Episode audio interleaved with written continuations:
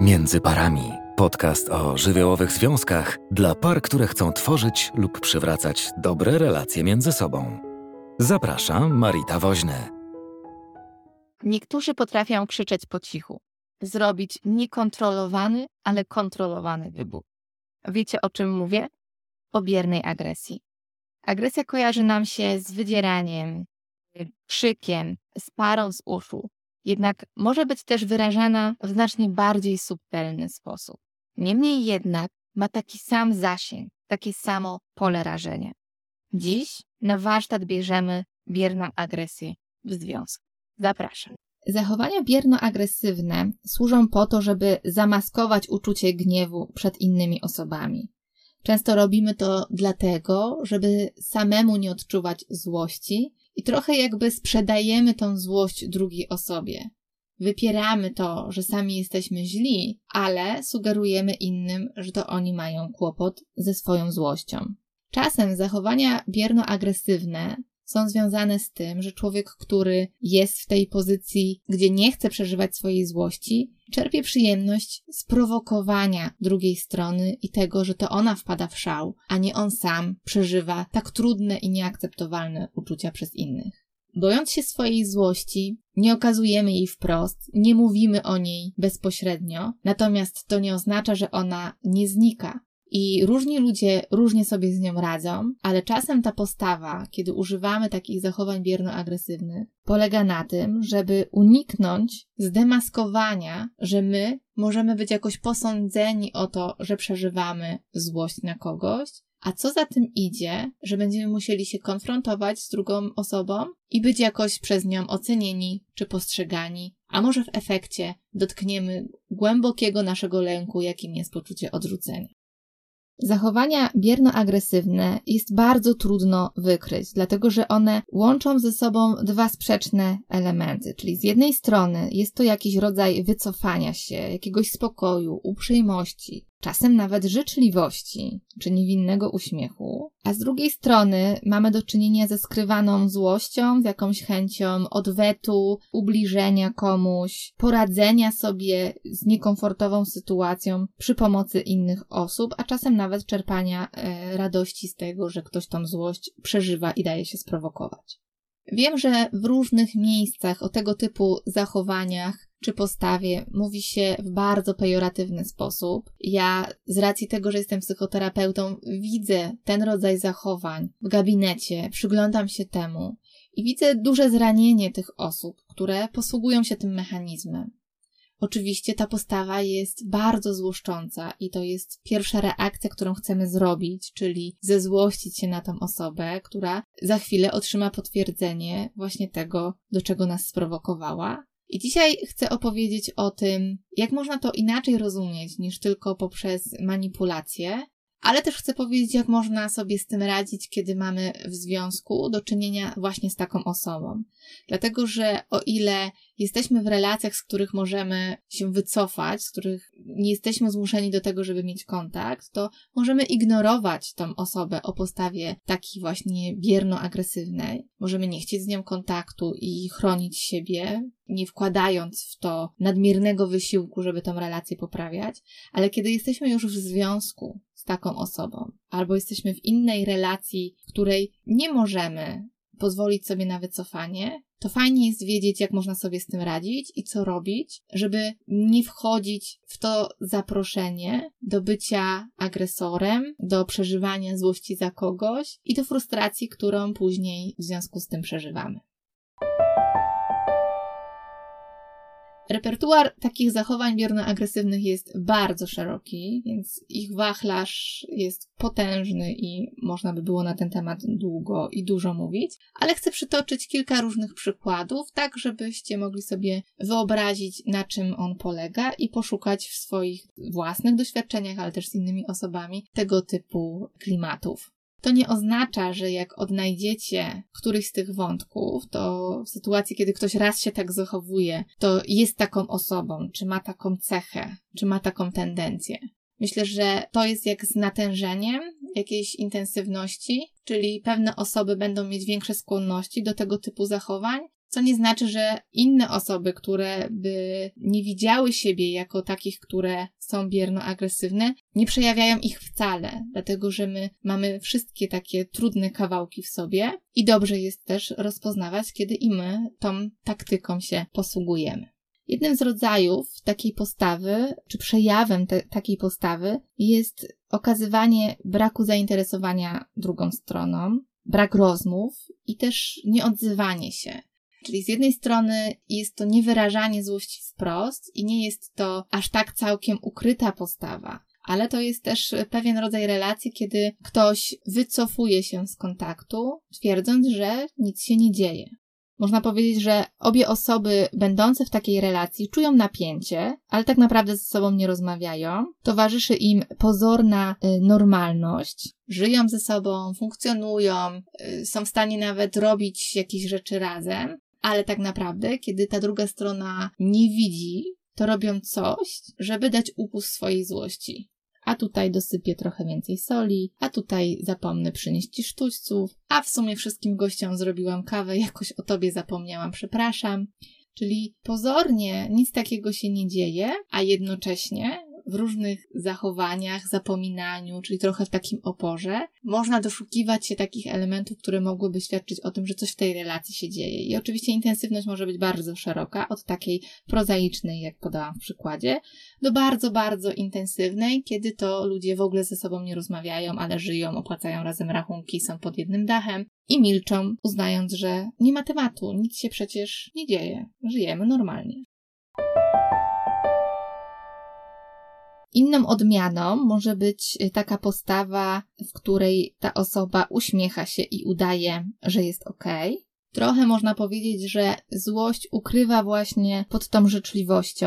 I wyobraźmy sobie taką sytuację w związku, czyli na przykład partner mówi do partnerki: słuchaj, czy mogłabyś mnie spakować, bo mam dużo pracy, muszę dokończyć jeszcze różne rzeczy przed naszym wyjazdem. Bardzo byś mi pomogła wtedy, kiedy byś zapakowała też moje rzeczy.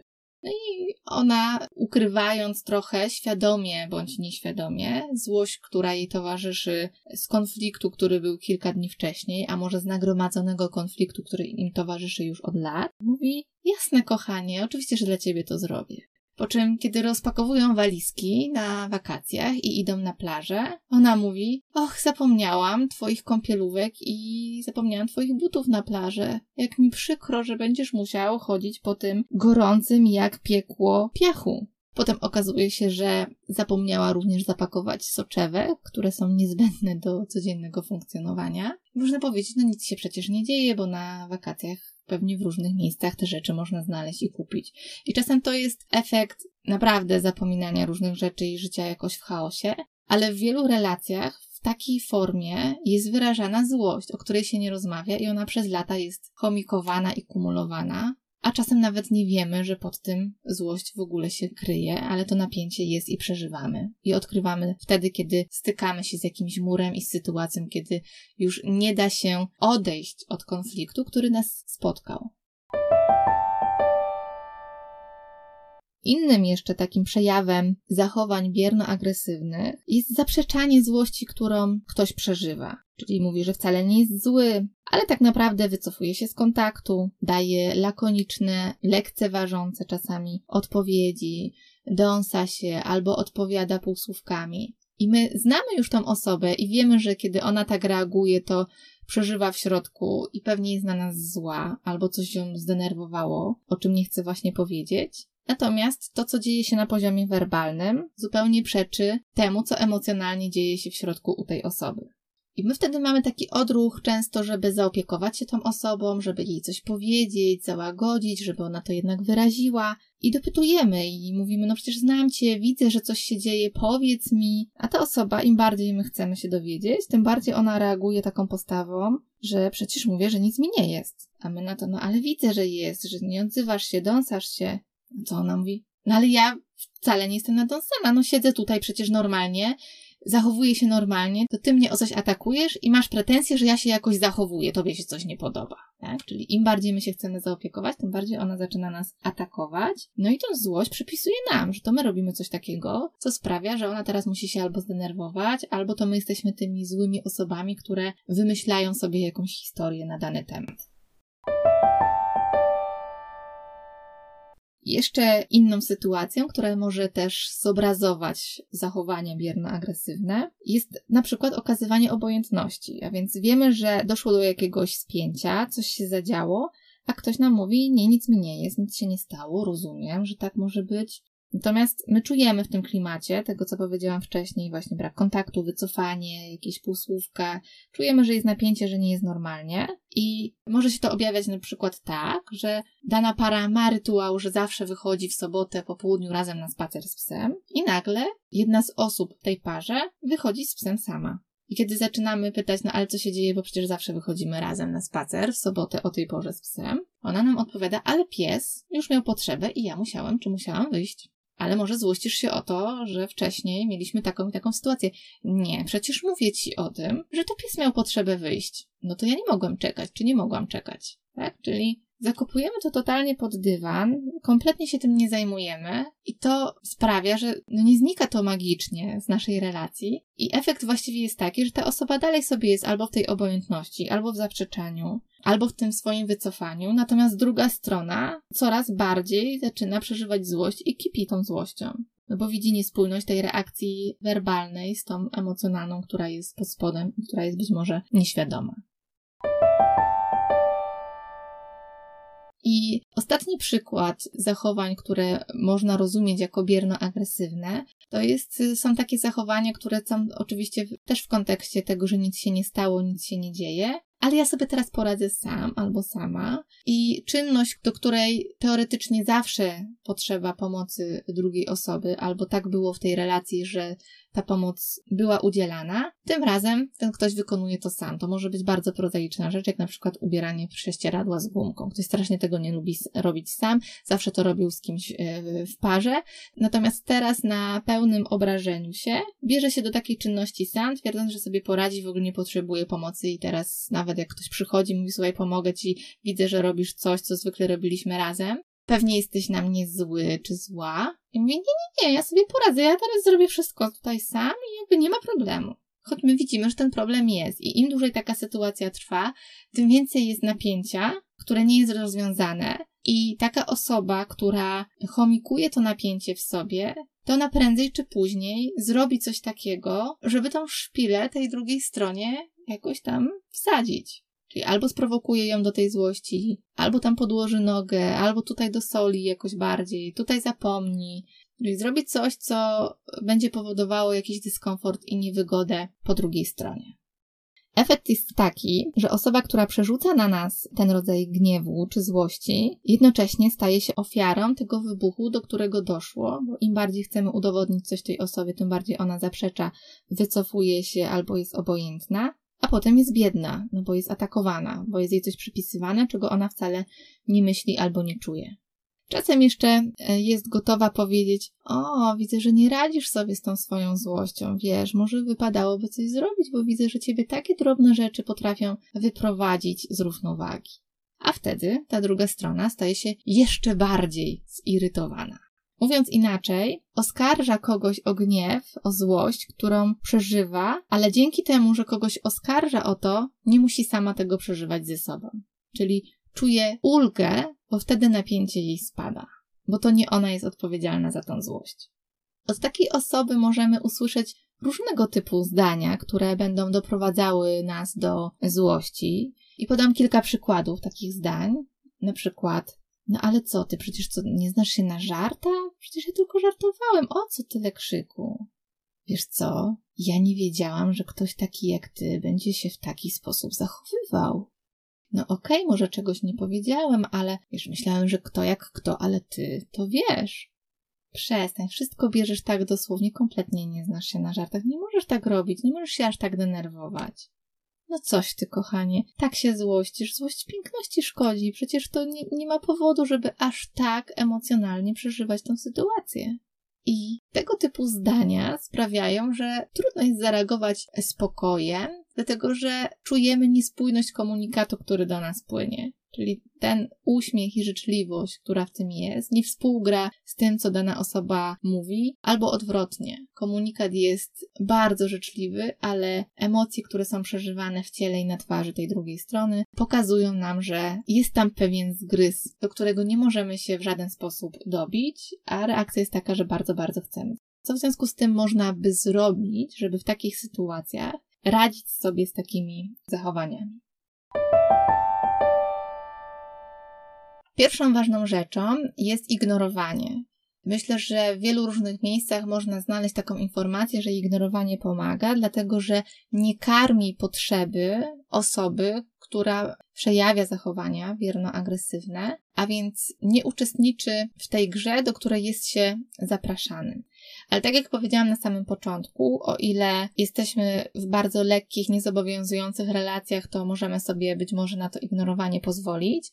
Jednak kiedy żyjemy z taką osobą, to trudno jest ignorować siebie przez cały czas. Do niczego dobrego to nie doprowadzi. Więc w kolejnych punktach trochę poprzyglądamy się, jak można o to dbać, będąc w relacji z kimś, kto ma tendencję do takich zachowań. Na początku też powiedziałam, że to są zachowania, które bardzo trudno jest rozpoznać, dlatego że one nie są wprost i nieznajomość tego mechanizmu sprawia, że bardzo szybko wpadamy w tą pułapkę.